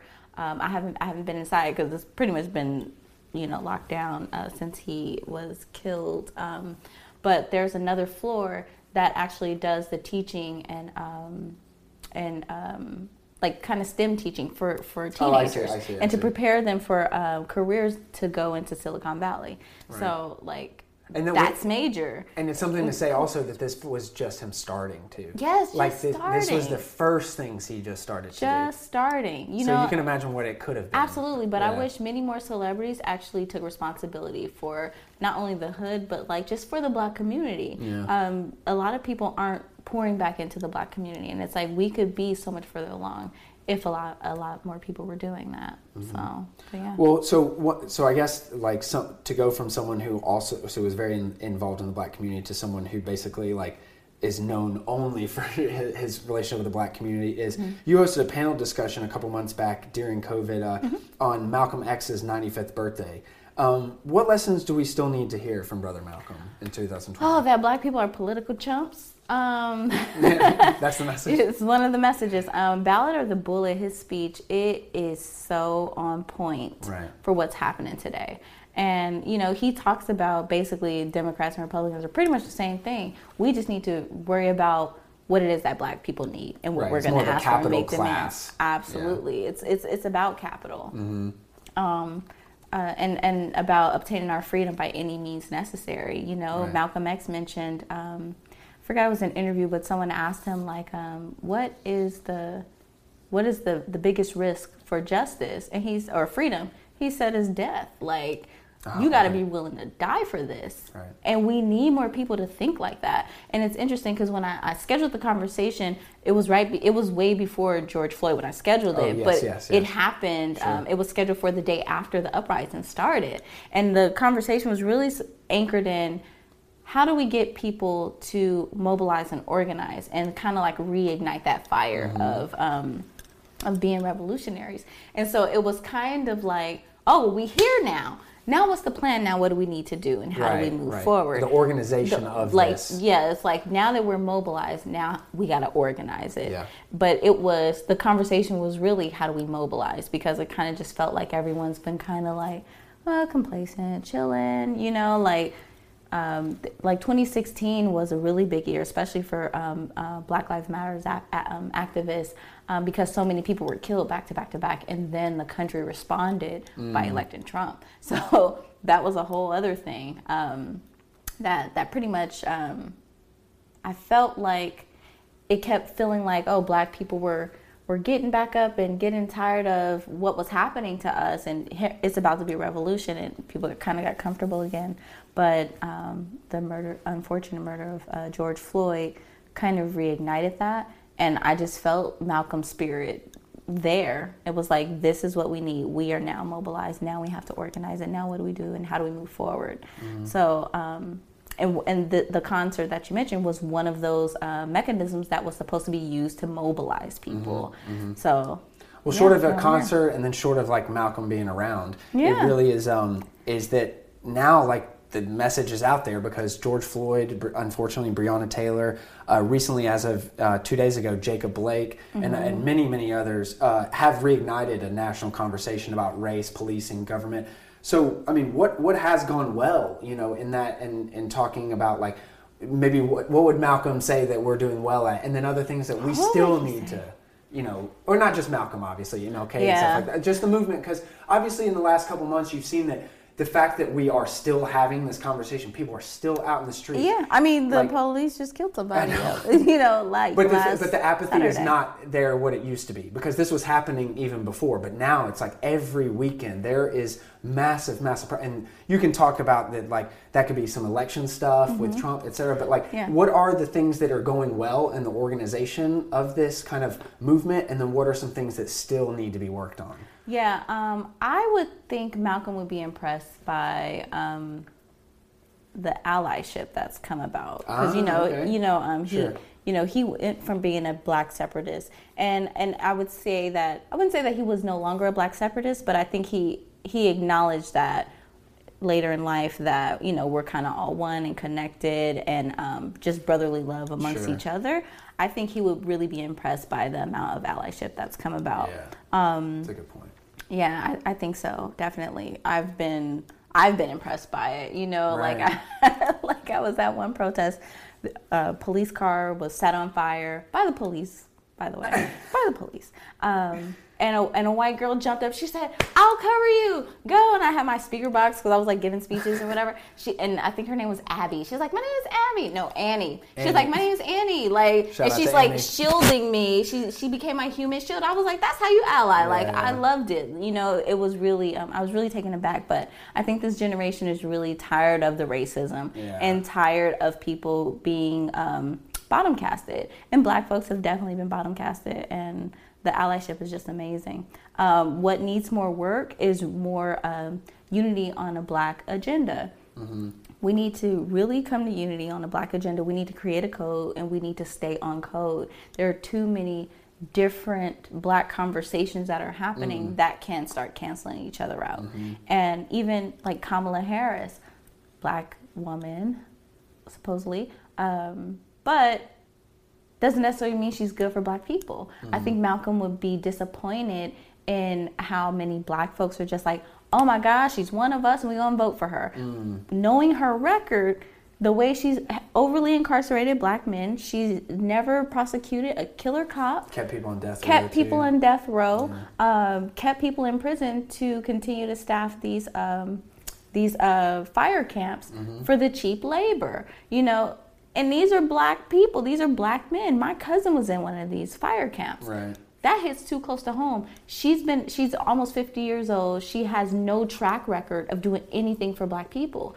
We need to be more critical of who we're selecting as our leaders and stop just falling for the okey doke. You know, mm. he talked in Ballot the Bullet, he talks about uh, basically black places and high in high pla- black faces in high places who are still used to push a, a white supremacist agenda. Sure. I think he would be very critical of black people not doing politics correctly in terms of we don't need to be blue or red. Our politics need yeah. to be black, and we need to focus on the needs of the black community and not just keep allowing, as he would say, Uncle Tom's, um, in here to just be fake leaders for us. Well, not to bring up again what happened last night, but the Re- Republican National Convention was on, and who spoke first? I mean, or, who watched that? I well, I, I, saw it on Twitter. Was uh, Herschel Walker? You know, he was a big time football player. You mm-hmm. know what I mm-hmm. mean for the University of Georgia, and he's right. one of the first people to. And it's like, how are you aligning with that? But at the same time, like personal politics, et cetera, we can't get it. But at the same time, I can I can see that that critical voice of Malcolm would be, you know, th- throwing critique around yeah. pretty pretty. Uh, easily. Yeah, I like guess you he, like he compares the Democratic Party and the Republican Party. He says the Republican Party is the wolf. You notice the wolf. You know it's vicious and, and yada Oh, yada. I see, I see. And and the Democrat Party is the fox. Like they they slick and they're gonna convince you, but they're gonna help walk you to your own demise too. They're just going to they're just going to mask it differently right. But they because maybe they're get a slick little something on the side right or yeah. or or um, kind of like like like feed you carrots as they walk you into Oh, yeah, yeah. you know, Into the death dungeon. to the to the to the lion's mouth Yeah. like okay like just because you gave me carrots don't make you make you nicer you just took me to the to the uh, to the lion's mouth on a detour and the wolf just took me directly there Right. but they still you still got to the same place you know so like i think malcolm would be very critical of the way we're doing politics right now and we're not um, we're not asking for specific things. Um, when i ran for city council i met someone who's a republican. And i wouldn't say we, our our um, issues are in alignment but it was like okay like it just made me think that oh well maybe not all republicans are bad. Like i feel like their historical context is, is an issue. But um, you know we don't have in-depth enough conversations. We just really are party? Oh hell no. Democrat? Hell no. Uh, republican? Hell no. Like i don't i think that the conversation deserves more nuance and we're not having it. Sure. and I think black folks just should be independent and just make people court our votes. We're not doing that. We need to be uh, non party affiliates so that they come and court our votes. Because right now we're considered a capture electorate for the Democratic Party, which makes them feel like they don't have to do anything for us, which is why they won't give us a black agenda right now. Yeah, and a specific thing that does rights these ills that Right. we've been talking about. Um, so we talked. We mentioned MLK. We mentioned some other uh, visionary thinkers. Um, James Baldwin, Fred Hampton Jr., and Toni Morrison were kind of my baptism into black thought and literature. Mm-hmm. Um, there's a lot of popular books around right now Yeah. regarding this. Uh, so, White Fragility, um, Robin DiAngelo, How to Be an Anti-Racist, Dr. Ibram X. Kendi, and the older ones such as Race Matters by Cornel West, and then Are Prisons Obsolete by Angela Davis. Um, who were some, who were some of the voices that we could amplify maybe for listeners for more research or to to kind of think of that because we, we've talked about some of the big ones but Yeah. and and skirted around some other ones but what are some other r- big voices that maybe you know we should be honing in on a little bit more. Um, as far as who would be the or, audience? or, or even Is- uh, are- is are it we- good to even read those how to be an anti-racist like or is it hey like it's it's good to read but then there's the like x y and z I think I think uh, uh, Dr. Sandy Darity or uh, William Darity. I know they do call him Sandy, but I think his book is under his name William Darity. Um, he wrote from uh, Here to Equality, Okay. or him and his partner actually, and he discusses like the entire background of the plight of black people Mm-hmm. and how we've been economically disadvantaged and gives the entire formula for reparations. I Mm. think people should definitely read that book. Um, there is a color of law and it talks about how we were discriminated against and um, and just pretty much I wouldn't say addressing reparations, but uh, it gives certain prescriptions for how we can make it right, and it and helps to quantify exactly like the amount of wealth that Black people have been locked out of. I can't remember the author's name at this moment, but um, it's a Jewish white guy. He did a, he did a great job on that book. Um, what? Who else? Um, uh, Yvette Carnell on YouTube. She is amazing. Antonio Moore on YouTube. He's great also, and and they're authors too in their own right, and they write articles and they publish them. But um, they really help to contextualize the existence of Black people and or ADOS people in this country, and uh, the com- comparison and contrast with um, immigrants, and not in a in an immigrant bashing way. It's just a real um, critical look at the way the con- country is using them as a buffer class and not to um, do anything for black people and that's the issue you know I would Um, add to yeah. um, Great Migration, Isabella Wilkerson. Okay. I, I listened to her, and that was basically all about how, like, after slavery um, is ended, basically then you have a phenomenon of sharecropping, which is basically slavery Mm-hmm. oh yeah you know, uh, and- uh, slavery by another name Yeah. um, yeah I- what's that author's name i can't think at this moment um, slavery by another name um, what's name michelle alexander for uh, oh yeah, yeah, sure. uh, thir- uh, not not thirteenth. It's the new Jim Crow. The New she, Jim She Crow, wrote that's the new right. Jim That's- Crow, that- and, great- and which really became the thirteenth documentary. Yep. Um, yeah, and and Slauson Girl, Slauson Girl speaks in her podcast because she's really in tune with what's happening right now in South Central, and she she does a lot of great stories on South Central, and uh, she has a great blog. So well, one of the things that in Great Migration side, again, like you, you, you, you come out across this information and it's just like, how the fuck did I not know about this? Mm-hmm. And it talks about how like basically um, absolutely sharecropping. Oh well, no, not just sharecropping, but how it happened in the Jim Crow in the, mm-hmm. the migration of Black people out of the South. Oh yeah. In the like basically from like the, the late 1800s, early 1900s to like 1915 to like 1965. Mm-hmm. Basically, there was a giant influx to communities like New York, Chicago, and Los, Los Angeles. Yeah. Huge from and that basically it, it tells the story of a couple of these specific and, and over their lifetimes and it is a trip to think about how, again, that you would go, you would leave, you know, a plantation or something of sharecropping, mm-hmm. and then, you know, for saying something like not doing exactly what you need to be doing, not being a great worker, and then you would literally be possibly lynched, which yeah. was happening a lot around the time, to no consequences. Right. So then you leave and go to New York, Chicago, or LA, but then through home ownership and redlining and stuff, you're put into a ghetto, you're put into a district. Mm-hmm. And then mm-hmm. again, we talk about this intergenerational non-wealth. Well, then that's how how would you start? You start from scratch and some of them make it, but then a bunch of them don't. Right. And then the other ones who do make it are an exception that proves the rule. Right. So it's a very interesting kind of dynamic of how again like these people literally left a, a, fucked up situation to then just to get to a new messed up situation. Yeah, absolutely. Know? But and and a lot of my family was a part of that great migration. My mother's from Chicago, so right. her, her folks okay. went there, sure, and then my mother came. Um, my mother came here. My grandfather actually came to Los Angeles. But um, yeah, they were able to at least work and get a check. But right. you know they to were survive. Still, to survive. but they were still locked out of certain types of jobs and union jobs and um, industrial oh, jobs. Sure, yeah, sure. definitely. Yeah. So yeah, it's a major. That's a that's a really good point. Definitely. So great um, migration. I, I, feel like there's a yeah. new great migration.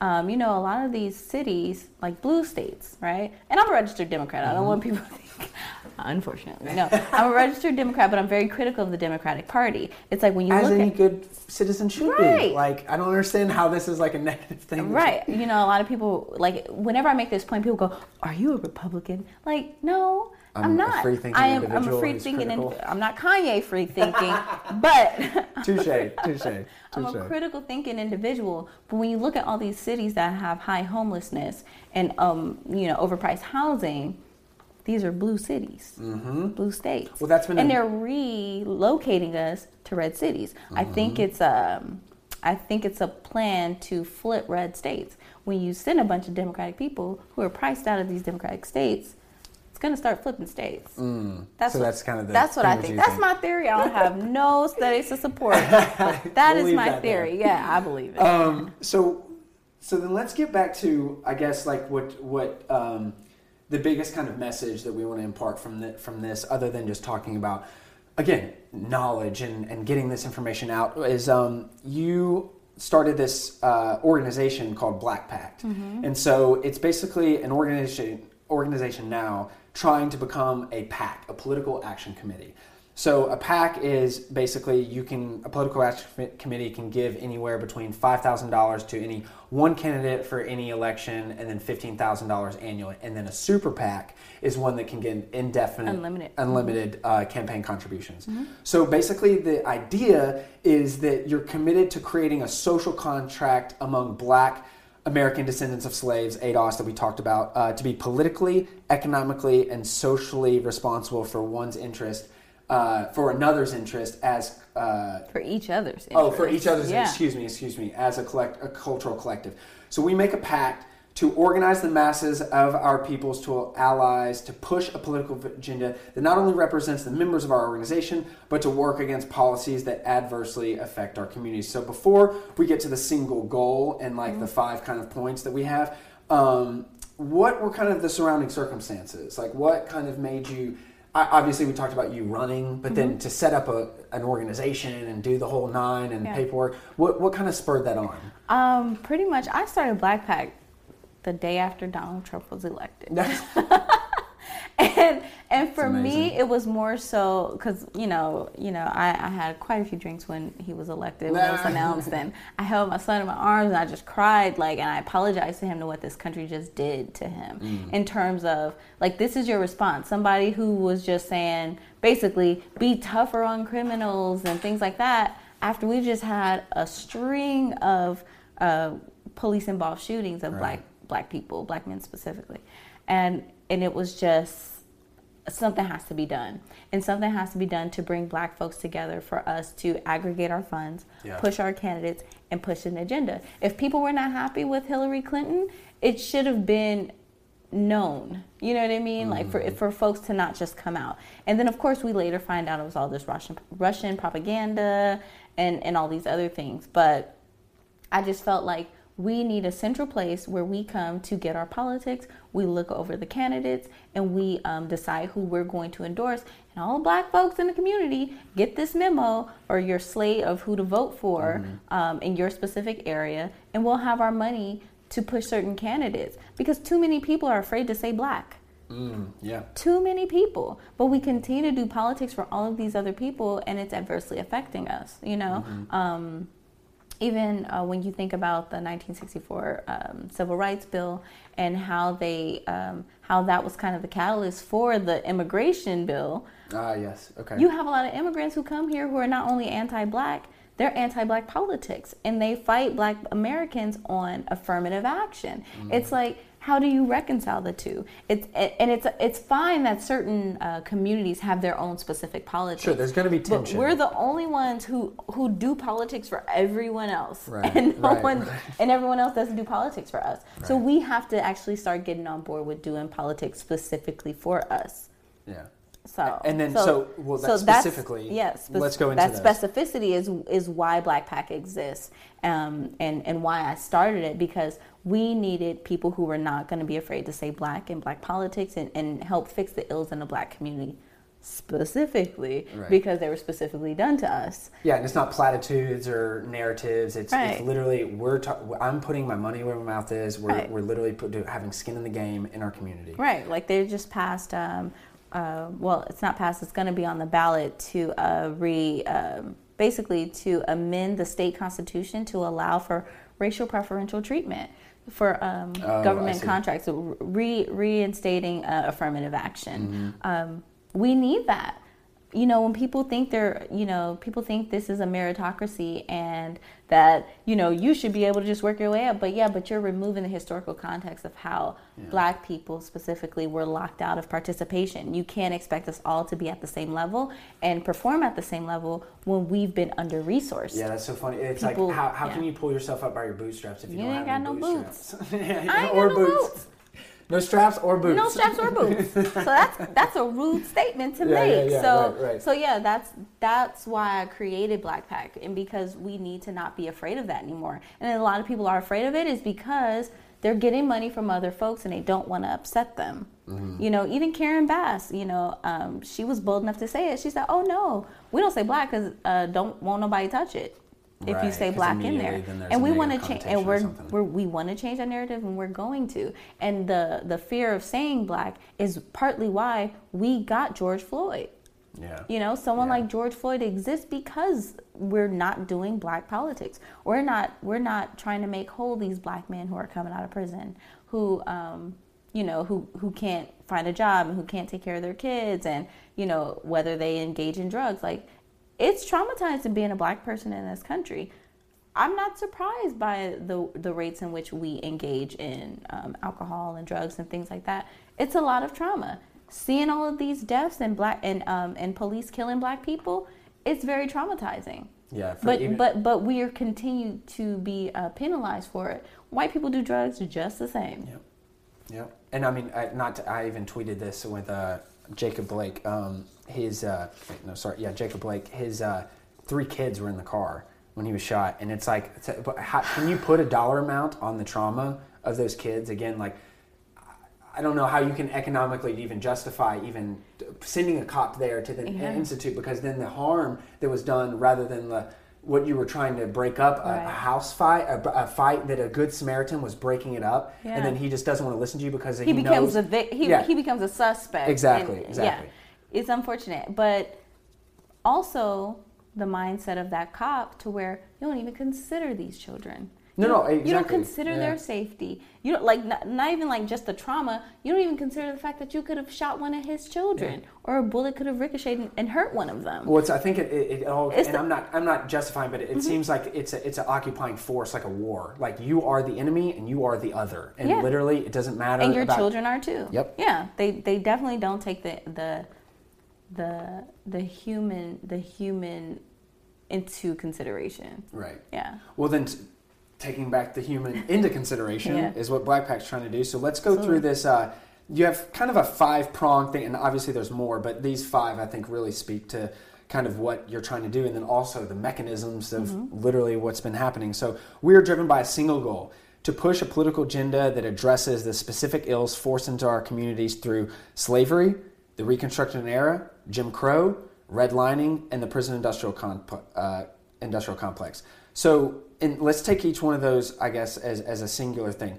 Uh, slavery. So we talked a lot about ADOS and, and righting those wrongs or having a type of um, reconciliation commission of some sort on a national level. So, like, is there any other things that you would say in terms of slave? Like, what are some other goals or things around that goal? Uh, in terms of like the redress for it. Well, Like, yeah. So let's go through each one, and so it's like slavery would be and and uh, ADOS becoming more of a prevalent thing, Mm-hmm. you know, and then also a re or a reconciliation about slavery in general, you know that. So what are there any other kind of real specific things that we could do to to I mean, cash reparations, absolutely. just bring the bag, and we'll talk later. Bring you in the bag. Yeah. Um, yeah, um, definitely. Um, just like like we discussed before in terms of like the census and ADOS being Census, a more okay, very good the point. ADOS being a much more prevalent uh, movement, and that people who are American descendants of slavery, it is important that you are counted as such because we have to actually get a real glimpse of where we are as a people. Uh, that's important. Um, and then from that actual reparations uh, we need to we need to figure out who will actually get them and it will be american descendants of slavery who um, who have have um, identified as black on all of their official documents Mm-hmm. for the last 10 years. Um, you know you don't get to be a white person who has black somewhere down the line in your in your family. You get to say That's not the oh, point that that's to definitely not the Yeah, point. it's yeah. about really righting the wrongs of this country and the way that this country has financially broken us and and and um, locked us out of uh, economic participation with slavery. Mm-hmm. and refused to make us whole because of it. And a lot of people currently still are living off of the wealth made from slaves. Sure. And then, well, then that goes into the Reconstruction era of Mm-hmm. like, what are some of the things? Because I mean, the wealth that was created after slavery was, but still in white pockets, you know. Right. And I mean, they gave reparations to the slave owners who lost their property. right. They reimbursed them money for losing their slaves. Yeah. Um, and then we were supposed to, during the Reconstruction era, we were supposed to get 40 acres and a mule. We did not get that. Right, no, because had we had we been able to get that, we would have been able to um, uh, farm our own lands and own our own products and actually engage in um, contracting. Uh, the Civil Rights Law of 1866 gave us that right to um, engage in commerce and, and be able to have contracts.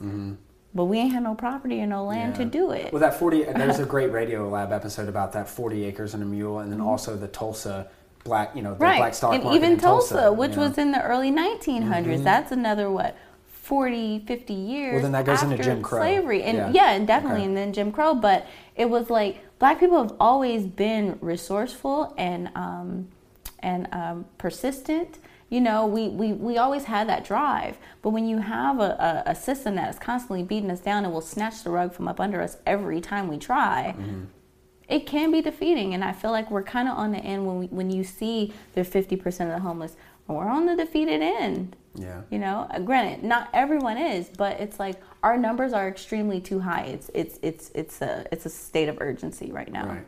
And then so specifically, so then Jim Crow is the next, and the, like specifically with Jim Crow, that was more in the '60s. But then, like you said, Michelle Alexander is, uh, she said the new Jim Crow, and that's more about incarceration. That's- Incarceration. and we'll get to the prison industrial complex. But basically, the idea is the 13th Amem- Amendment is supposed to basically say, "Hey, everyone's not a slave." Like, Right, it's supposed it's to, supposed to. but what it does do- a clause, it says, "Actually, if you're committed from a crime, this is not necessarily Right. what is." So, I basically uh, think that. Um, well, the Jim Crow kind of the resurgence of that, and then Mm-hmm. Michelle Alexander's really shined a light on on some of that resurgence. So, is there any other specific kind of policies for or Mm-hmm. other things that specifically Jim Crow, um, or is that more tied in with the in- prison industrial complex as well? I mean, like when we when we discuss these things, we talking we're talking about the actual harm that's been done to us, Yes. and that is accrued I disadvantage between slavery to now. So, like, if we were able to have our own farms and things like that, like the amount of interest that all of that would have um, Oh, the the compounding. of compounding yeah, yes, interest yes, yes, yes, that would have came came about, how how um, further along Black people would be economically would not exist had these um, atrocities did not Mm-hmm. happen specifically to us as a people. So it's an accrued disadvantage. So so you know you owe us some money. you know it's like beyond economic lockout because even the crack epidemic, while we're already financially fractured you didn't you then you then crack bomb us Yeah. and the the actual government the cia actually helps put this crack in our communities so y'all to help you guys pay for a war that congress said no to Yeah, it's all interconnected. I, I mean, yeah, it's Yeah, definitely yeah. interconnected, but it's like you already took in economically disadvantaged people, then you hook them on drugs. Yeah. Specifically in our And then you community, get then mad at them for overly incarcerate them to continue Yep. to allow for slave labor. Yeah. It's like you're using us. We are the shoes that America ran this race on. Yeah, You know what I mean? totally. Like, and we're tore up. You have to repair us. Well, and the redlining specifically, I think, is one of the mechanisms that that can, I guess you could say, like you can see real change. Is that like in a re- redlining is basically the the housing authority of any city basically said when these new uh, immigrants or these new black people are coming in is at this line. You don't sell, you know what I mean? For white families, you can sell mm-hmm. or, or buy property and stuff. Right. But if you go over here and it's blacks, no selling. So then literally there's no home ownership. There's no like wealth a- attainment, et cetera, in the, in those kind of areas. And I think like redoing those redlining policies to then open up housing and stuff like that. I mean, that goes beyond just black people. I mean, that's like if affordable housing is needed for everybody. Like, Mm-hmm. Well- I mean, but but I'm not trying to say. I, I- I'm just saying like specifically. Did but you just all lives matter reparation? No. affordable housing. no, well, I mean, I'm just saying that there's a lot of the, well, the affordable housing is needed in the inner city, and that mostly happens because of the redlining from previous like political, you know, people white, you know, white people in power saying at this juncture over here you don't you don't do anything over here you do do something it's like but it's the same capital it's the same amount of things but literally just the access is taken away. Well, what if the access was given? You know, and then all of a sudden something can happen. So I don't know if that's specifically a mechanism uh, or not, but that it, it seems like uh, that that could be something that could change. Yeah, no, I mean definitely, but um, you know, I know a lot of people need affordable housing, but specifically Black people. Yeah, you know what. I mean? Like when we talked about homelessness, those numbers are atrocious. Okay, uh, yeah, when, when you look too. at forty percent of the black uh, of, of the homeless are Black, then but we're only eight percent of the the just the LA county's population. Those are ridiculous numbers. That is a major disparity that has to be Mm-hmm. repaired, and, and it shows the level of prioritization that the black community needs or the ADOS community needs because, you know, that's usually who's out there. Right, right, right. And so, lastly, uh, the prison industrial complex. So, this is probably the biggest out of all of them uh, for something to do. So, this has wide ranging implications. So, not only is prison and policing uh, a part of this country, um, it has disproportionately been black people that are getting incarcerated. So, again, around the same numbers of uh, crimes, same number of drug usage, et cetera. But then, you know, we have 5% of the world's population, but 25% of the world's prison population. Mm-hmm. And most of those people being, disen, uh, you know, people of color. So Yeah. let's talk Not about. people of color. Uh, Well, Black people? Black people Or- specifically. okay, And then, people, and then, yeah. so, so one of the things though is uh, like, we can talk, I don't want to get too far into like, you know, Joe Biden or the crime bill or anything, but let's talk like specific things like mandatory sentencing. Mm-hmm. That was something you know in the war on drugs that was huge on on on things of like mandatory sentence, like three strikes you're out laws Right. and things like that. Um, the Thirteenth Amendment, as we talked about, is that you can be in a a prisoner and then literally be working on the front lines of a fire. And in California, that's around all the time now, you Yeah. know, and so you're not getting paid any money, so you're effectively a slave and now. And it's a dangerous job. And yeah, Absolutely. Uh, cash bail, that's another thing. A lot of people are held in pretrial hearings that literally just because you don't have money or capital to then basically appease the ju- judicial system, and then white people mostly do, well, then they're out. Uh, out, out, you know, doing whatever for their trial, but then black people are incarcerated until they can either a pay for their bail or b their trial date, and it's like that's alone is a giant percentage of the population right. um, the fact that for-profit you know things exist not just in the prison systems but then also phone calls commissary visitation even even probation and even house arrest like you Sure. have to pay to get a, an ankle bracelet Right. you know?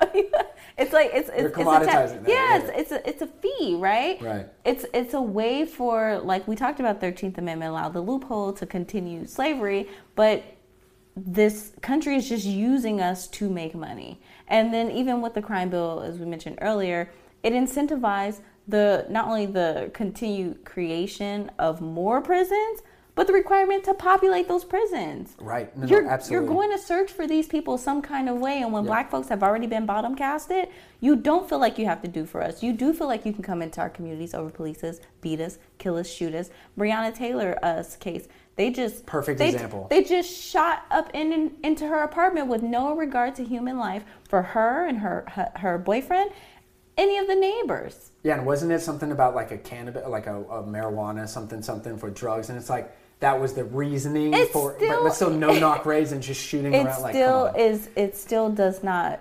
Their response do not fit the crime. Right, Even the guy. regardless. Even the guy in the Wendy's. Um, who fell asleep in the drive-through? This was during the uprising Oh, right. when they Yeah, set yeah, the Wendy's that. on fire. I can't think of his name at the moment, but they shot and killed him. Although he resisted arrest, he was he was drinking. He said he was drinking. He could not. Um, he said, "Can I call my girlfriend to come pick me up?" They said no. He said, "Live around the corner. Can I walk home?" They said no. Why not? Let this man go home. Yeah. He takes your taser. Like to go to jail is going to cost you so much money. Right, but they see that as right, of course, stream. and it's like you're using these people to continue to bring money into your system yeah you know we you can't we can't continue to allow this we have to take the operations of money or the incentive of money out of out of prisons out of um, policing Right. like we have to it should not it should not it should not be a it should not be a racket and that's what it is Yeah, because the idea is that we're rehabilitating the community. If you mess They're up, not. There's go- no there's rehabilitation. I know people who are in prison. They can't even get classes anymore. I, I think there are like a few. There, there are a few colleges that allow for home study for prisoners. Cost thousands of dollars. Who has that money? And they don't qualify for financial aid. Yeah. They can't fill out a FAFSA. Right, right, right. Because you're automatically barred, and Right. we're, we're not even talking about the um, November We're election that's coming up. right. That then they're not allowed to vote either if you have a felony record, Exactly. et cetera, et cetera. Right. We're not even we're not even rehabilitating the people to prepare them to come back out. We are, or not even we. The prison industrial complex is, is uh, making sure uh, to increase recidivism so that they have prisoners to still come back to. Right. Um, to you know to make their money and to fill these beds. It's it's unfortunate. And black men. They are, although you said 25% of the world's uh, No, population I, that was more. Uh, no, sorry, that was just Americans. No, no, no. That's Yeah, what I'm saying. Okay, I'm yeah. saying out of that 25 yeah, yeah. percent, black men, there are more black men incarcerated in this country than all women in the world. Right, All women in the world. right. That's crazy. And we're crazy. still only thir- we're 13 percent of the population. So black men are what six and a half. Right. And you're and it's not even like we're we're we're, we're just trying to get to e- like like much less like justice like Justice. just just to the equalness of like Look, that is going to be a, Justice and and equality. I, we need Right. both. You know, it's not enough just to allow a black man out of prison. About no, you have to start making us whole. You have to start repairing us because we will no longer continue to just be the shoes that y'all run this race on. Yvette Carnell, that's her quote. I love it. I feel like it, it definitely helps to visualize Mm-hmm. the way America has used black people in this Very country, or ADOS people, to definitely, you know, fuel the the financials of this country. Very well put. Um, so basically, last thing, uh, I always ask this question to all my guests. Um, The overview effect is a uh, it's like a transcendent like experience of seeing the Earth from space. So astronauts always like. There's only been 500 people that have been up into space out of hmm. like 10 billion people that have ever existed, humans. And when they come back down to Earth, they are like, it's the you know an incredible experience, the you know, whole nine. And so I like to ask every guest, like, what is one thing you would like to say or a piece of knowledge that you would like to impart? Say, if you were the astronaut and looking down at Earth. So, like, if you had the opportunity, what what would you say? Am I speaking to the astronaut or, Uh, no, everyday, the or everyday people? the okay, Earth. the people. The okay. people. I mean, he's there, you know what I mean, or she's there. They're in there somewhere. They're in there somewhere. Um, I would say to see the human in the the human in Black people. Um, don't like really do your research. Really know your history and know the history of Black people and our, our valuable contributions to this country, and um, the way that this country has beaten us down and used us, like before you judge us. Um, that is what I definitely stress because I, we have so many conversations and the historical context is lost. You know, they look at people who are gang members in the streets or who are uh, drug dealers, and it's like, look, but when the government does not invest in your communities, when there's no money, when people have to feed their kids, a lot of people don't understand that. A lot of that life is survival. And granted, there are also black doctors and lawyers and things like that. Those are the exceptions and not the rule because you know, yes, we because we still have that drive. You know, we still have that beauty in us as a people, and we still have valuable contributions. This country and, and other countries imitate our art that we create. Sure. You know, our culture. Like we are a creative, loving people, and we are this way just naturally. We love pretty much everybody. It's why we fight for everyone. It's time to start loving black people. That's what like I that. challenge people. Oh, it's time to start loving time to start black loving people. black people. Okay. Okay. Yeah. Well, cool. Well, thanks for coming on Eclectic Spacewalk Conversations, Tara. Uh, I'm Nicholas McKay, and until next time, at Astra.